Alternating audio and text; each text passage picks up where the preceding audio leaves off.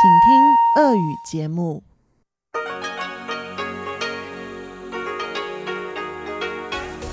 В эфире Международное радио Тайваня. Здравствуйте, дорогие радиослушатели! В эфире Международное радио Тайваня и вас из тайбэйской студии приветствует ведущая Анна Бабкова.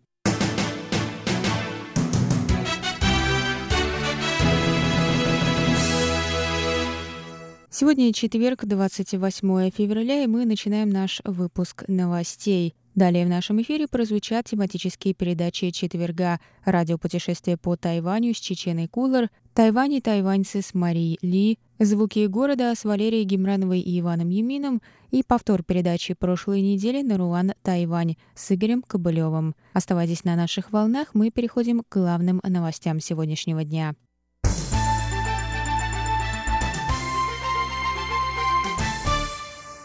Президент Китайской республики Цай Инуэнь посетила 28 февраля службу церкви Игуан в Тайбэе по случаю 39-летия гибели семьи Линь. 28 февраля 1980 года 60-летняя мать и две семилетние дочери одного из лидеров демократического движения на Тайване Линь Исюна были зарезаны в собственной квартире, пока сам Линь был задержан в результате гаусюнского инцидента, ареста редакции журнала «Формоза» за пропаганду демократии. Несмотря на то, что квартира находилась под круглосуточным наблюдением полиции, виновные так и не были найдены. В результате происшествия уцелела лишь старшая дочь Линя. Девочка 9 лет выжила после шести ножевых ранений. Впоследствии она приняла христианство и уехала в США, где вышла замуж. Президент Цай присоединилась к молитвам в церкви, после чего президент и Линь обнялись.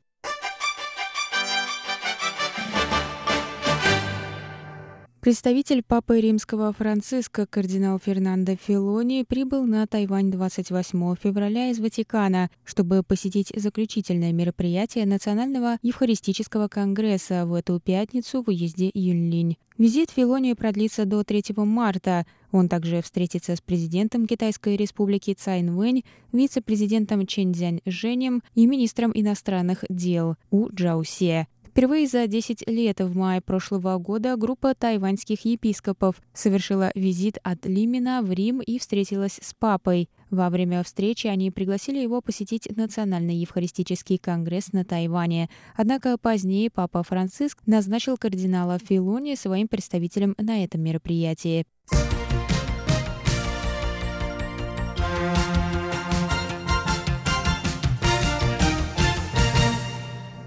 Тайваньская международная выставка «Орхидей» откроется 2 марта в Тайнане.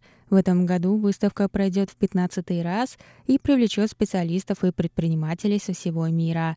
Тема выставки этого года – «Земля орхидей». Тайвань называют княжеством орхидей. Эта выставка позволит укрепить образ Тайваня как международной базы по разведению орхидей. В прошлом году с января по сентябрь отрасль орхидей получила прибыль в размере 1 миллиарда 400 миллионов долларов США. Наибольшей популярностью среди экспортируемых цветов пользуется орхидея фаленопсис. Среди ее основных экспортеров – США, Япония, Вьетнам и Нидерланды.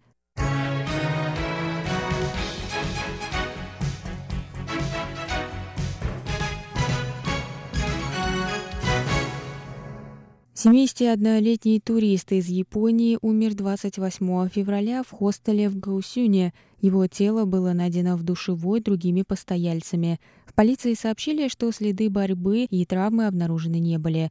В комнате японца по фамилии Кавасима были обнаружены лекарства, выписанные врачом в Японии. Полиция сообщила Японско-Тайваньской ассоциации о случившемся. В этот же день в другой гостинице в Гаусюне туристка из Китая по фамилии Джао была обнаружена своей подругой в душе без сознания. Ее немедленно отправили в ближайшую больницу, где она впала в кому. 48-летняя Джао приехала на Тайвань вдвоем с подругой на две недели с целью осмотра достопримечательностей.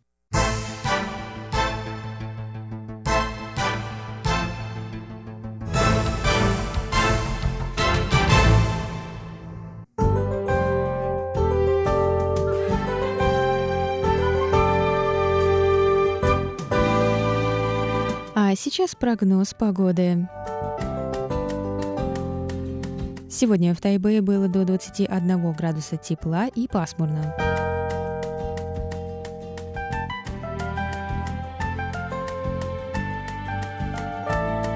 Завтра в Тайбэе до 23 градусов тепла и также пасмурно.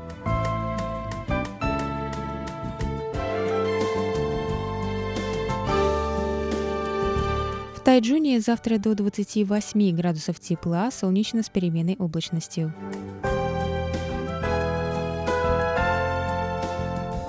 А на юге острова в городе Гаусюни до 27 градусов тепла и ясно.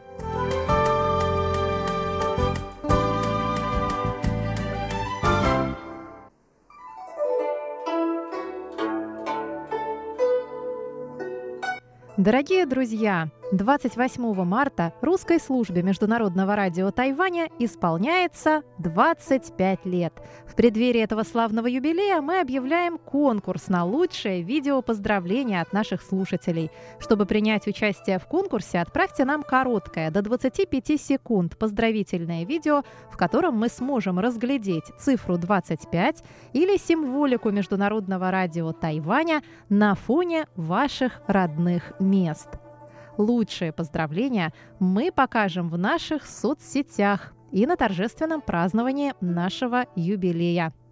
Первым 25 участникам конкурса мы отправим памятный вымпел МРТ. Пять авторов самых интересных и креативных видеопоздравлений получат эко-сумки с символикой МРТ и Тайваня. Отдельный конкурс мы проводим среди поздравительных писем – Авторам пяти лучших писем мы отправим спортивное полотенце с символикой МРТ.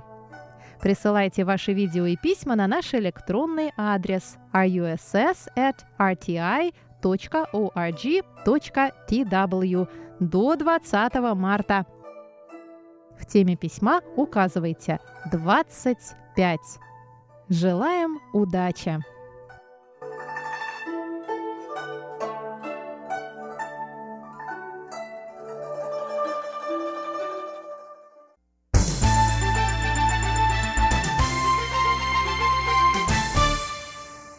Дорогие друзья, это был выпуск новостей за 28 февраля на волнах МРТ. Для вас его провела и подготовила ведущая русской службы Анна Бабкова. На этом я с вами прощаюсь, но оставайтесь с нами. Далее в эфире тематические передачи четверга. В эфире Международное радио Тайваня.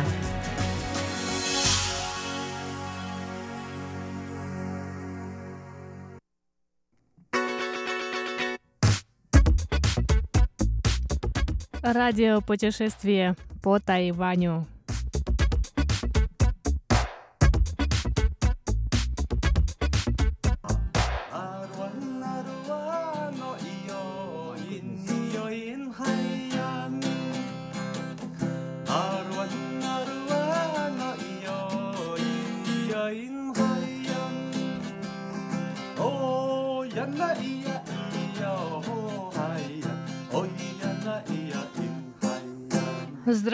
Здравствуйте, дорогие друзья! В эфире передача про путешествие по Тайваню. В студии у микрофона Чечена Кулар.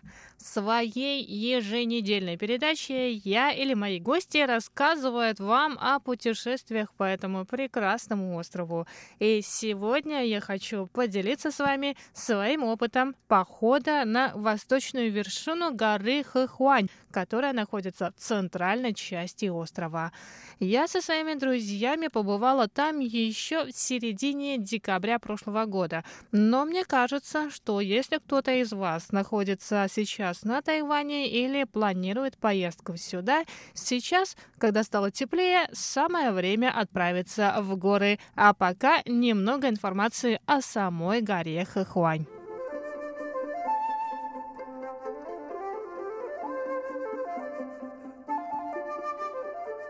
Гора Хуань или по-китайски Хуаншань расположена в национальном парке Тарока. Как мы помним, этот парк один из природных заповедников на Тайване. Высота главной вершины горы Хуань 3416 метров, и она находится на пересечении двух уездов – уездов Наньтоу и Хуалин. А вот в восточной вершине, о походе на которую я расскажу в сегодняшнем выпуске передачи, достигает 3421 метра, а высота северной вершины 3422 метра. Главная вершина горы Хуань служит своеобразной водораздельной линией и находится посередине рек Лиу и Джошуэй. Река Лиу, прекрасным видом которой можно наслаждаться с вершины горы Хэхуаня, течет к востоку и впадает в Тихий океан, а река Джошуэй течет по поверхности группы впадин Пули, по равнине Джанхуа, а затем впадает в Тайваньский пролив на севере. Еще в XIX веке японские колонизаторы организовали пять экспедиций с целью изучить эту местность и для борьбы с местным населением, коренным народом Тайваня Тарокко. Японский генерал-губернатор Тайваня Сакума Самата сам принимал участие в одной из экспедиций, которая началась 29 сентября 1912 года. Самата хотел своими глазами увидеть эту территорию и изучить обстановку на месте. И даже сейчас в этих горах можно обнаружить ту узенькую тропинку, по которой когда-то ходили японские солдаты во время войны с племенем Тарока. Вплоть до 2000 года здесь располагалось армейское подразделение, так как с вершины горы Хуань можно увидеть близ лежащие территории и вершины других гор в центральной части острова. Гора Хуань покрыта обильной растительностью. В летнее время здесь цветут цветы, и здесь довольно-таки прохладно. Поэтому многие жители тайваньских душных городов приезжают в эту горную местность. Какие же цветы можно увидеть на горе Хэхуань? Как нам сообщает справочник растений, на горе Хэхуань растут юшаньский рододендрон, латинское название которого звучит, как мне кажется, рододендрон псевдокризантум хаята. Может быть, наши слушатели, знатоки латыни и растений подскажут, как правильнее произносить и перевести. Но, как следует из английского названия этих цветов, это цветы рододендрон подвида ложных хризантем, растения с белыми цветами, переходящими в нежно-розовый цвет. Также на горе Хуань можно увидеть и розу юйшаньскую. В июне и июле сюда, в эту горную местность, также прилетают белохухлые кустарницы, вид воробьиных птиц из семейства комичных тимелей и крапивники, также мелкие птички.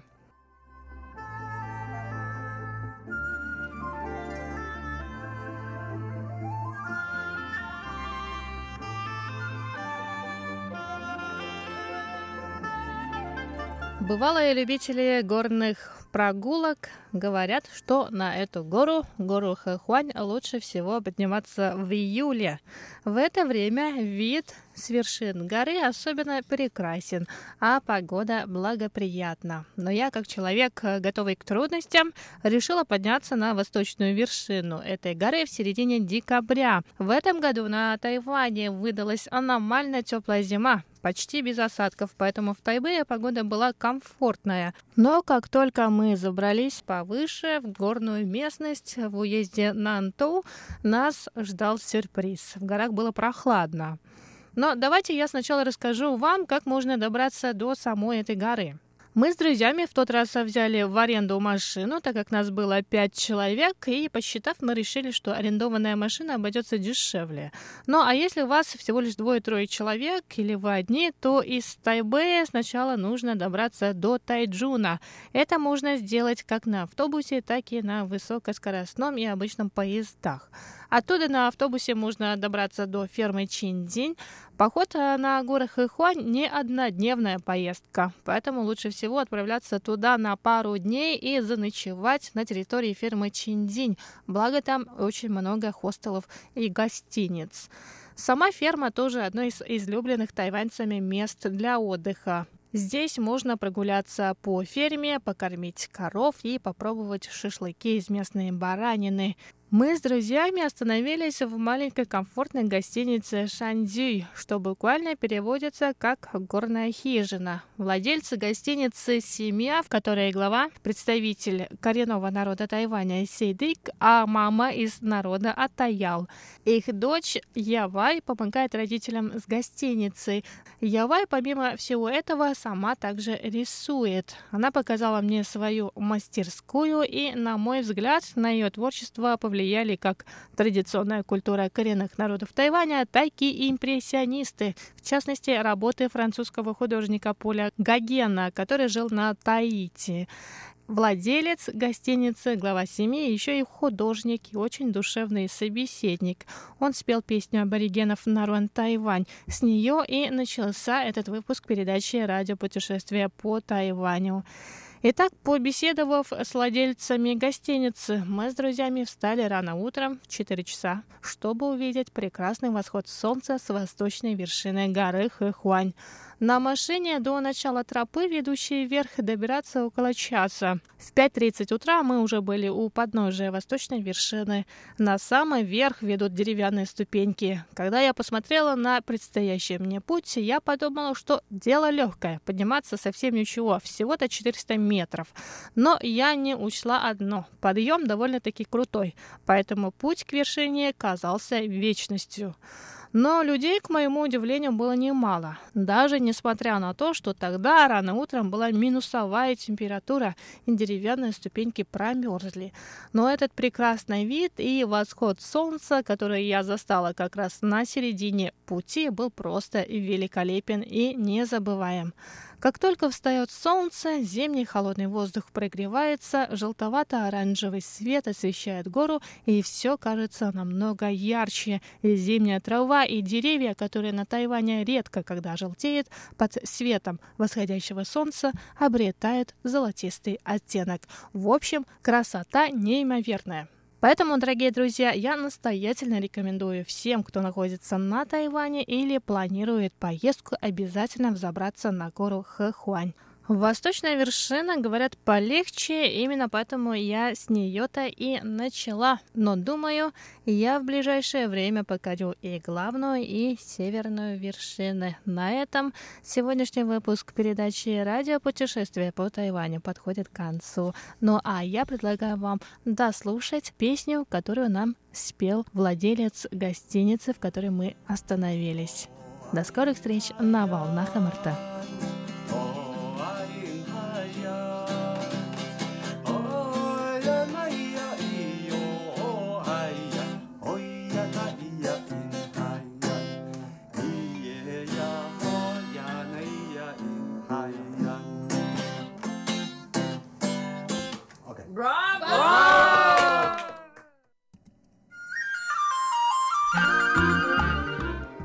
Тайвань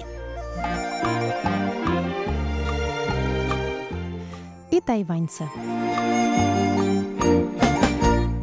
В эфире передача «Тайвань и тайваньцы». У микрофона Мария Ли. Мы продолжаем интервью с Александром Левитасом, специалистом по маркетингу и автором нескольких деловых бестселлеров. Александр приехал на Тайвань с целью отдыха, но так уж совпало, что в Тайбе как раз проходила международная книжная выставка, которую он с удовольствием и посетил.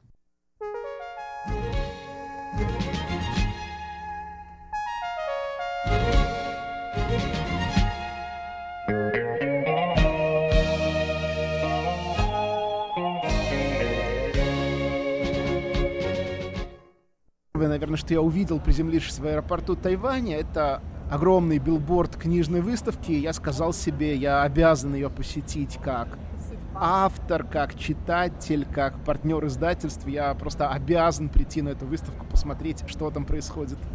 Но до того, как а, посетить эту выставку, вы также посетили еще несколько мест на Тайване. И что это были за места, и какие у вас остались после всего этого чувства?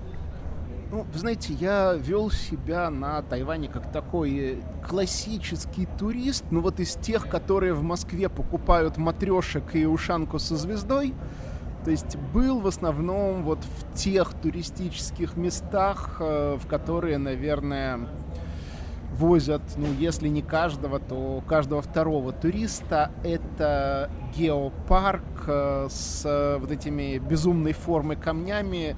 Елил. Да, когда я показал людям фотографии оттуда, они спросили, ты что, снимаешься в продолжении фильма «Марсианин»? Я сказал, ну, в принципе, да, очень похоже на какую-то другую планету. А еще пошел дождь, я был в дождевике, я сказал, вот видите, я даже в скафандр одет. А, был на водопаде Шифен, если я правильно произношу название, очень красивое место. Побывал в городе, который называют вашим тайваньским Санторини, Джуфен, если я это правильно вы даже в Дюфене успели побывать. Да, такой вот получился насыщенный день. Это все вчера. До этого побывал э, в мемориале Чинкайши. А как-то удачно я туда попал. Там еще и проходили какие-то торжества по поводу вот э, завершения новогодней недели шоу барабанщиков, танец львов. Э, то есть очень завораживающее зрелище. Вообще, наверное, вот из всего пластического искусства танец львов, наверное, самая необычная вещь, которую я видел, когда актеры, причем вдвоем, пара, как в фигурном катании, действительно очень убедительно имитируют поведение животного. Побывал в вашей знаменитой стоэтажной башне, 101-этажной Повезло ли вам с погодой? Видели ли вы сверху Тайбэй или была облачность? Была облачность, ну, как сказали, на входе видимость 20%, а поэтому большая часть окон э, напоминала, конечно, фильм ужасов по Стивену Кингу «Туман», когда люди сидят в супермаркете и вообще ничего не понимают, что происходит снаружи, только периодически из тумана что-нибудь появляется. Вот. Но по западной, по-моему, стороне были просветы в облаках, и вот, э, удалось полюбоваться панорамой города с э, высоты, ну, по-моему, полукилометра. Что бы вы посоветовали другому туристу-новичку, который впервые приехал бы на Тайвань, вот сделать первым делом? Вот обязательно пункт программы, ну, даже если он попадет, допустим, сюда вне времени проведения книжной выставки, какие еще есть замечательные здесь вещи, которые непременно стоит посмотреть или ощутить? А, вы знаете, это очень зависит от того, что этот турист любит, потому что возможности масса, вот даже при том, что я большую часть времени вел себя вот как тот самый карикатурный турист, но все равно я успел уже и познакомиться с местной кухней, то есть э, совершенно божественные пельмени, совершенно замечательно утку у вас тут готовят, э, много каких-то вещей, ну, там что-то я еще могу опознать, ну, как черные грибы, например, там что-то вообще ешь и не понимаешь, а кем оно было до того, как попало в котел, то есть то ли это было растение, то ли это было животное, то ли это вообще из земли выкопали. А, но тем не менее, вот гастротурист, конечно, найдет такой маленький персональный рай на Тайване – чаи у вас совершенно замечательные. То есть я уже понимаю, что мне придется купить сумку, чтобы набрать чая в дорогу. То есть, наверное, до сих пор мои любимые чайные магазины были на ночном рынке Гонконга и в Новосибирске. Ну вот, пожалуй, придется Тайвань вписать в этот список. То есть туристу, который хочет вот какой-то такой экзотики на грани безумия, наверное, стоит начать с ночного рынка, если, ну, правда, если он готов проталкиваться в толпе, распихивая людей локтями, чтобы увидеть хоть что-нибудь, кроме чужих спин, то ему точно стоит сходить на ночной рынок, где вот буквально на протяжении пяти метров можно увидеть э, инструменты для китайской каллиграфии, какие-то пластмассовые тапки с глазами, вареные лягушачьи лапки, какие-то совершенно э, загадочные игрушки, которые можно хоть ребенку подарить, хоть снимать в фильме ужасов в качестве реквизита.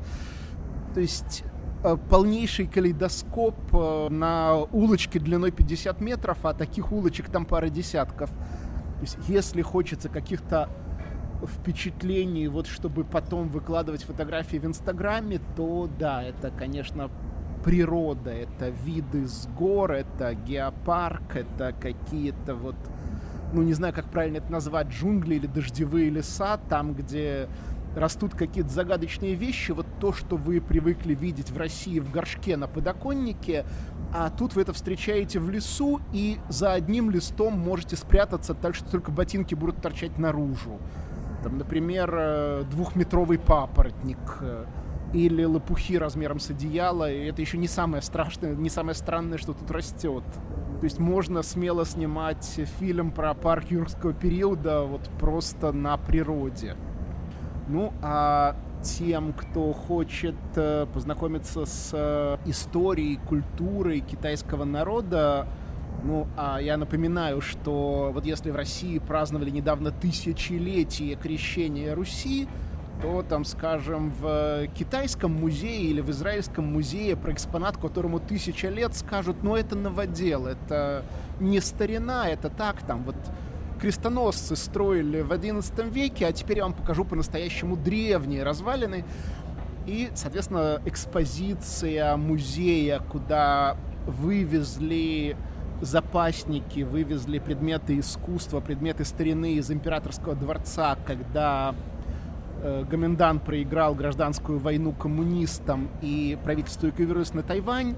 То есть там вы увидите и картины, и рукописи, и предметы искусства, и какие-то археологические находки, и вещи, которым тысячи лет, две тысячи лет, три тысячи лет, это не самое старое, что там стоит. Периодически вы будете натыкаться на экспонат, на котором написано, но это примерно пятое или шестое тысячелетие до нашей эры, точно не знаем.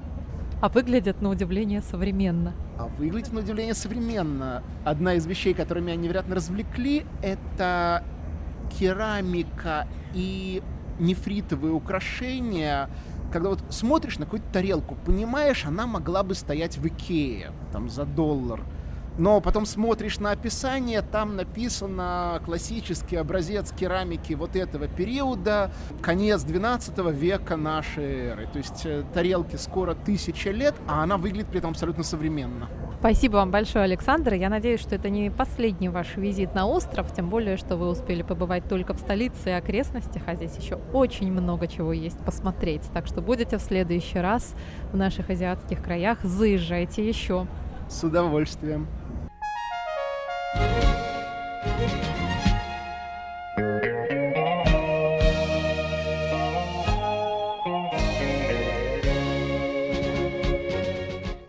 В рубрике «Тайвань и тайваньцы» для вас звучало интервью с Александром Левитасом, экспертом по маркетингу и автором нескольких деловых бестселлеров, который недавно посетил Тайвань. Я, Мария Ли, прощаюсь с вами. Всего вам доброго.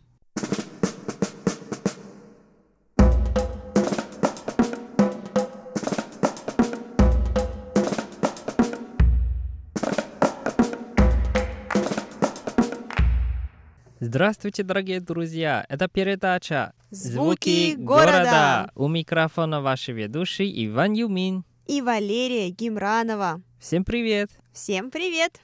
Дорогие друзья, напоминаем вам, что передаче «Звуки города» исполнилось два года. И сегодня мы продолжим вспоминать о самых, самых ярких интересных, запоминающихся передачах, которые мы для вас готовили и проводили в течение этих двух лет.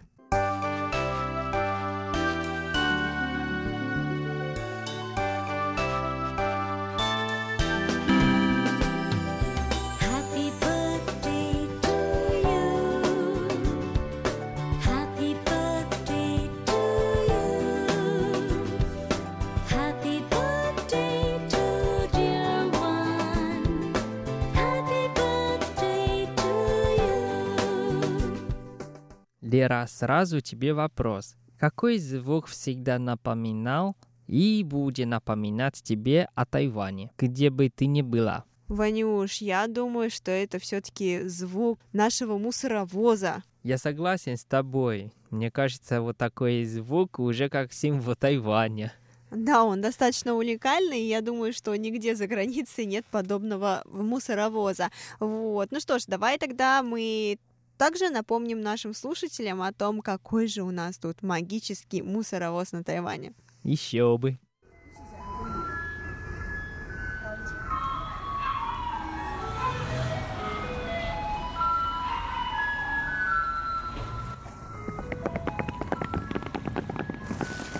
Лера, Лера, подожди, ты куда? Вань, прости, я забыла, что меня мусор ждет дома пять пакетов. Мне нужно выбросить сегодня. Подожди меня же.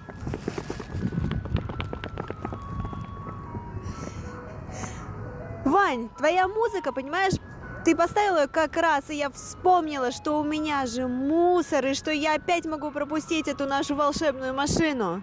Это же моя загадка, ты забыла? Серьезно? Ну, я только что поставил, а ты уже сразу побежала. Что мне делать? Просто, Ваня, я когда слышу, каждый раз слышу эту музыку, у меня, знаешь, в голове тут сразу так лампочка зажигается, я вспоминаю о том, что у меня дома есть мусор, который нужно выкинуть. Да-да-да, я тебя понимаю, я с детства тоже так. Мама, когда мама услышала мелодию, и сразу кричат, побежали вы! Это действительно порой похоже на спорт, знаешь, когда ты понимаешь, что у тебя остается буквально 2-3 минуты до тех пор, пока машина уедет, ты берешь все мусор и бежишь за ней. И порой даже можешь кричать «подождите меня». Да, я тебя правда хорошо понимаю. Но все равно это моя загадка. Разве ты уже знаешь? Я думаю. Конечно, знаю, это же мусорная машина, Ваня. Да, те, кто живет в Тайван, а, точно знает такую мелодию. Да, я думаю, что человек, даже уехав с Тайваня, потом на протяжении нескольких лет, если не до конца всей своей жизни, раз услышав эту мелодию где-то, будет думать о том, что здесь неподалеку проезжает мусорная машина. Либо же будет тоже вспоминать о Тайване. Да, это уже как визитная карточка в Тайване. Точно. Вань, давай расскажем для тех, кто не знает, что это за мелодия, что только что играла.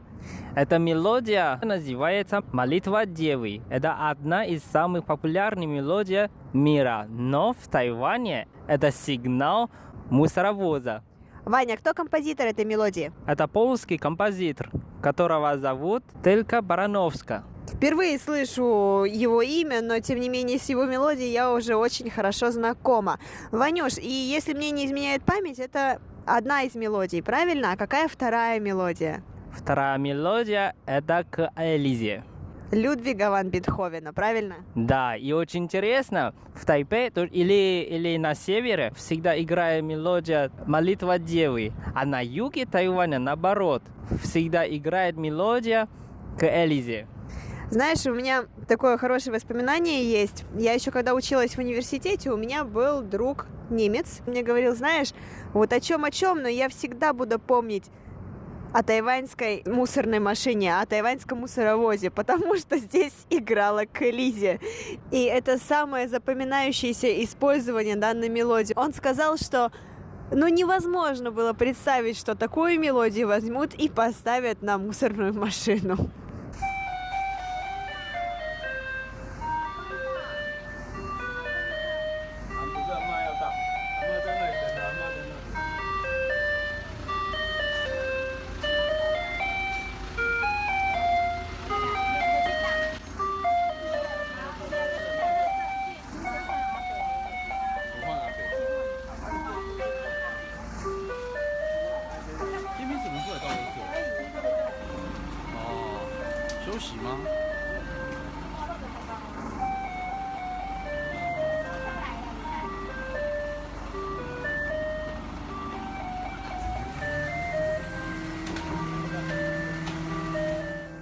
Ваня, Ваня, я вспомнила, какая передача мне безумно запомнилась, и она была очень необычная. А, наверное, по большему счету, потому что в основном вела ее я, а ты в это время был занят очень ответственным делом. Ты понимаешь, о какой передаче я говорю? Честно говоря, нет, потому что я же всегда с тобой вместе записываю. Не может быть только ты.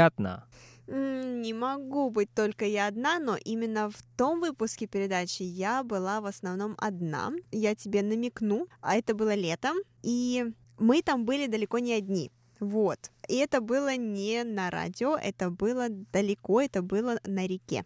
О, вспомнил. Это команда Виват. Да, Вань, ты прав, это команда Виват, и вы тогда готовились к чему? Соревнованию лодки дракона. Правильно, и вы готовились к соревнованию по гребле на лодках дракона. И это соревнование у нас традиционно проводится и каждый год в честь празднования Дня середины лета. Да, но это правда. Я все время греб, а ты вела передачу. Да, это было незабываемое ощущение, а, и я бы хотела о нем еще раз напомнить нашим слушателям. С удовольствием.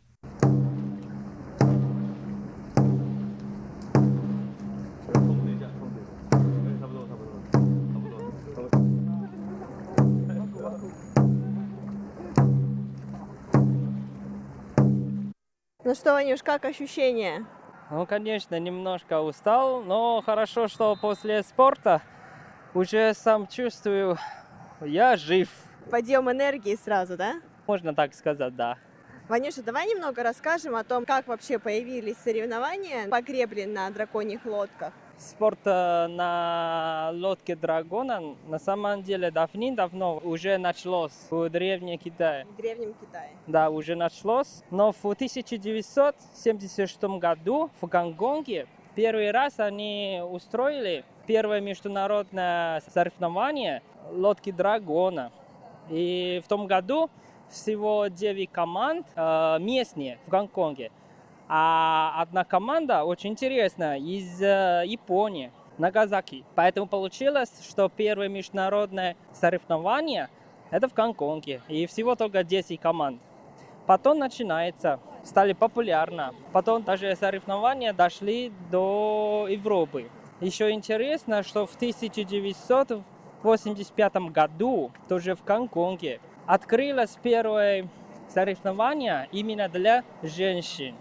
И с тех пор до сих пор, когда Дуан Уде, вообще в Азии, в Тайване, в Китае, в Японии, в Корее, у все, даже в Малайзии, в Филиппин, есть такие соревнования. Хорошо, Вань, а скажи, пожалуйста, если я не ошибаюсь, в 2008 году во время Олимпийских игр существует такая традиция путешествия факела Олимпийского огня, правильно? И в 2008 году этот Олимпийский огонь был впервые доставлен на драконьей лодке, правильно?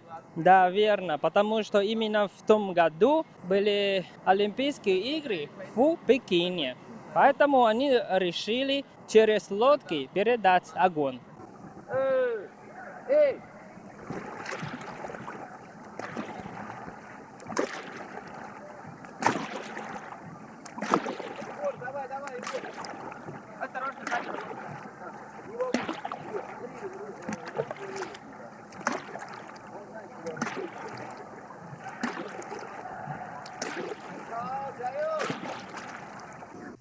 Ванюш, мы же с тобой не всегда ведем вдвоем передачу. У нас с тобой даже как-то были гости. Скажи, пожалуйста, какая передача тебе запомнилась вот из набора тех передач, которые мы с тобой вели с кем-то еще? Я помню, недавно мы вместе с Аней вели передачу про легкое метро, а еще раньше, да, кстати, я с ней, с Аней тоже вместе вели передачу про храм Лонгшан. Верно. И мне очень понравилась эта передача. Мне было интересно ее слушать, как слушателю уже, не как ведущему. И я бы хотела еще раз, наверное, насладиться этим вашим замечательным выпуском, а точнее даже двумя выпусками. Спасибо за похвалу. Тогда наслаждаемся.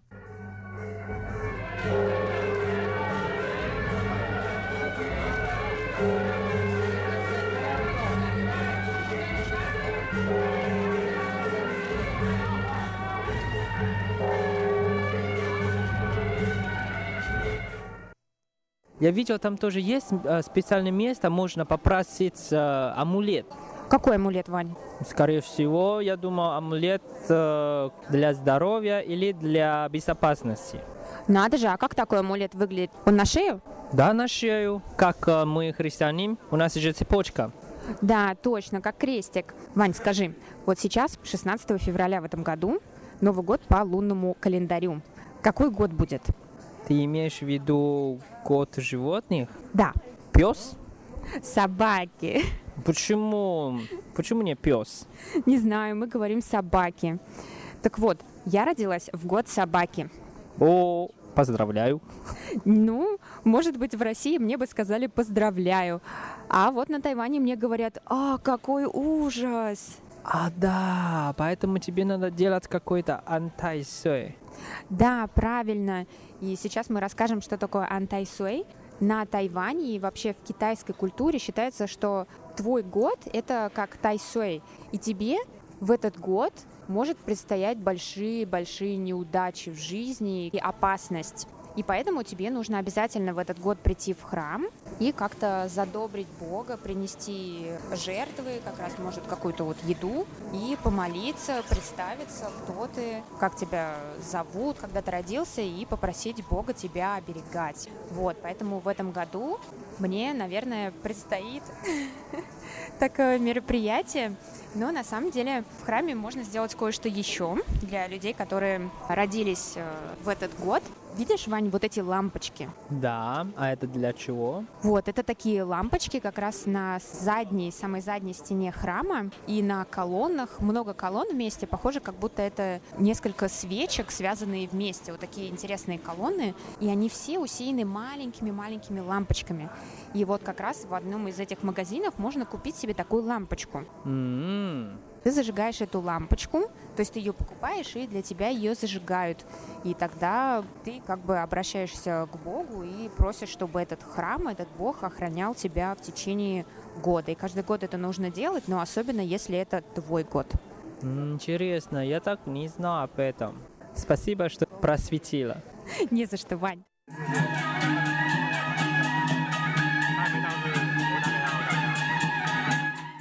Дорогие друзья, к сожалению, время нашей передачи подошло к концу.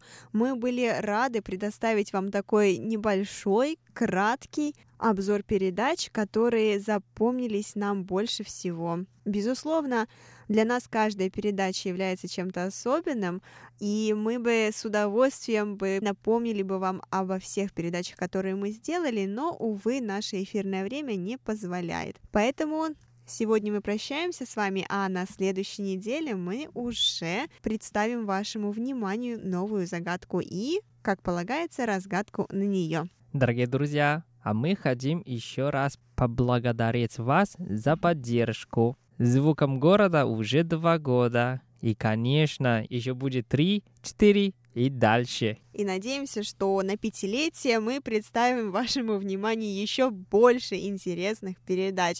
И, наверное, тогда, Ванюш, нам придется уделить этому, может быть, месяц, как ты думаешь? Хорошая идея. Тогда прощаемся. С вами были Иван Юмин. И Валерия Гимранова. Спасибо вам огромное за вашу поддержку и ваш интерес к нашей передаче. Пока-пока. До скорых встреч! Ooh.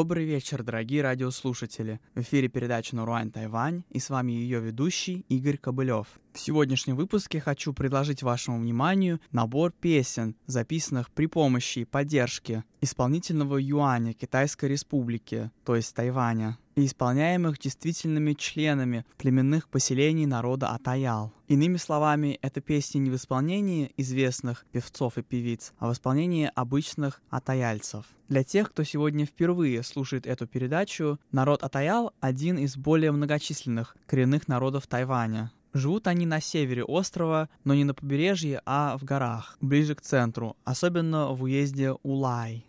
Итак, первая песня в нашем сегодняшнем ассортименте называется «Слушая историю». Эта песня поется как бы от лица уже взрослого или, может быть, даже пожилого человека. который вспоминает, как в детстве сидел или сидела на коленях и слушал или слушала ее истории.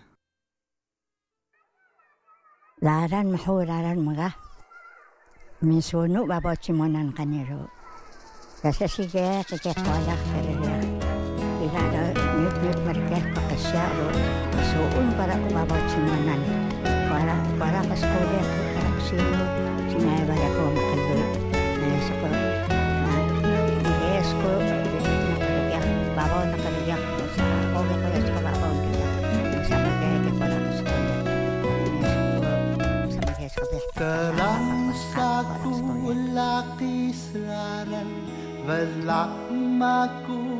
valentama verna yakimo monghia pinkajo pinkajon kinhaga terang saku lakis rara velakmaku valentama verna yakimo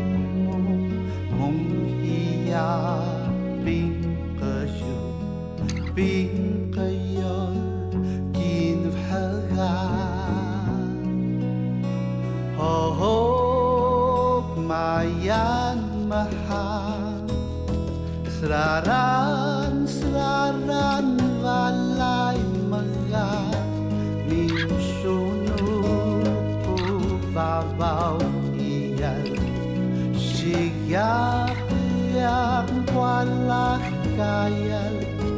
Mavavalaliw Marakyas tasyan Kalwiwara Ningkano Hohong Kurawayak Ragyak Karaw Kwarang Madatat papagwaka Aring kya vanakista Kamui te ho soni Terang saku lakis raran, Velak maku valay tamang. Wenn a ya ki mu Mung hi ya bin ka yu Bin ka yon Bin ha ka Oh oh Ma yan ma ha Sraran sraran valay maga Min shunu po vavaw חייל שיריח מפועלך קייל מבבה לליום מרקח קשה קלוי קווארה מן קענו אוהוק מקורב וריח דריח קרב קווארה Matetat papatwakat Aringkiat nakista Anupui teiho sauni Hok oh, mayan yaki makumahal Sraran, sraran, walay maya Minsuno ko babaw iyan Siyak-iyak wala kayan Mababalalim marah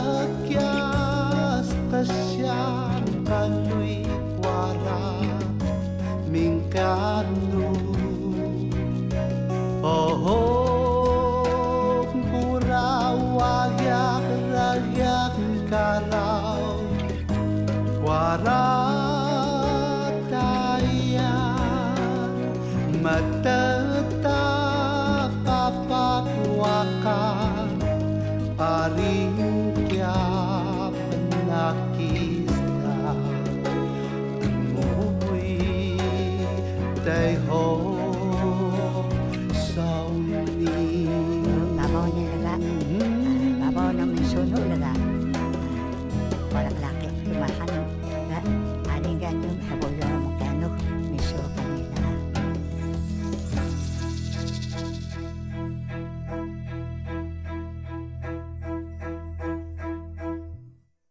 Следующая песня в нашем ассорти называется «Счастье». И по своему настроению это такая же ностальгическая песня, в которой исполнитель думает о былых временах, о том, как раньше атаяльцы охотились и собирали, и таким образом были очень богатыми. И о том, как лес давал предкам исполнительницы все, что им было нужно. Итак, представляю вашему вниманию «Счастье». Bye.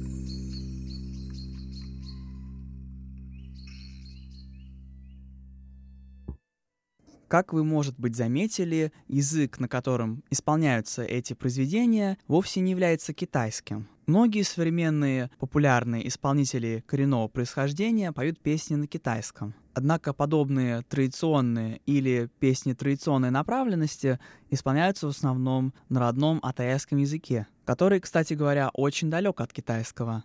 Атаяйский язык родственен языкам островной Юго-Восточной Азии, таким как малайский, филиппинский и другие. А тайский язык, как и прочие языки коренного населения Тайваня, долго не являлся письменным. Современные способы записи коренных языков в основном основаны на латинице и были изобретены западными миссионерами. Так, зачастую одним из самых первых произведений, записанных на языках коренного населения Тайваня, являлись Библии или прочие, или прочая религиозная литература. Существуют различные недоказанные теории о родственной связи австронезийских языков, которым принадлежат и коренные языки Тайваня, с другими языками вроде японского или языками материковой Юго-Восточной Азии. Предположение о родственности с японским языком объясняется некоторой схожестью фонетической звуковой системы этих языков с японским. И действительно, как и японские, языки коренного населения Тайваня очень мелодичные, как вы, наверное, согласитесь. Ну и на этом время нашей сегодняшней передачи подошло к концу. Это была передача Нурань Тайвань, и с вами был ее ведущий Игорь Кобылев. До встречи на следующей неделе.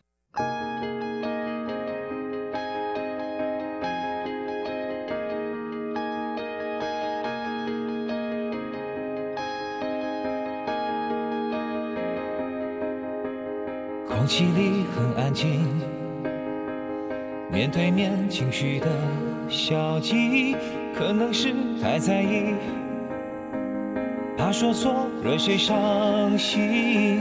沉默的白噪音，划破了我们的难题。如果说还在意，有什么过不去？曾经说不腻，如今的难言之隐。那一句我爱你，不知何时已被删去，还是不必言语。如今若离，也许更靠近，属于我们的默契。最痛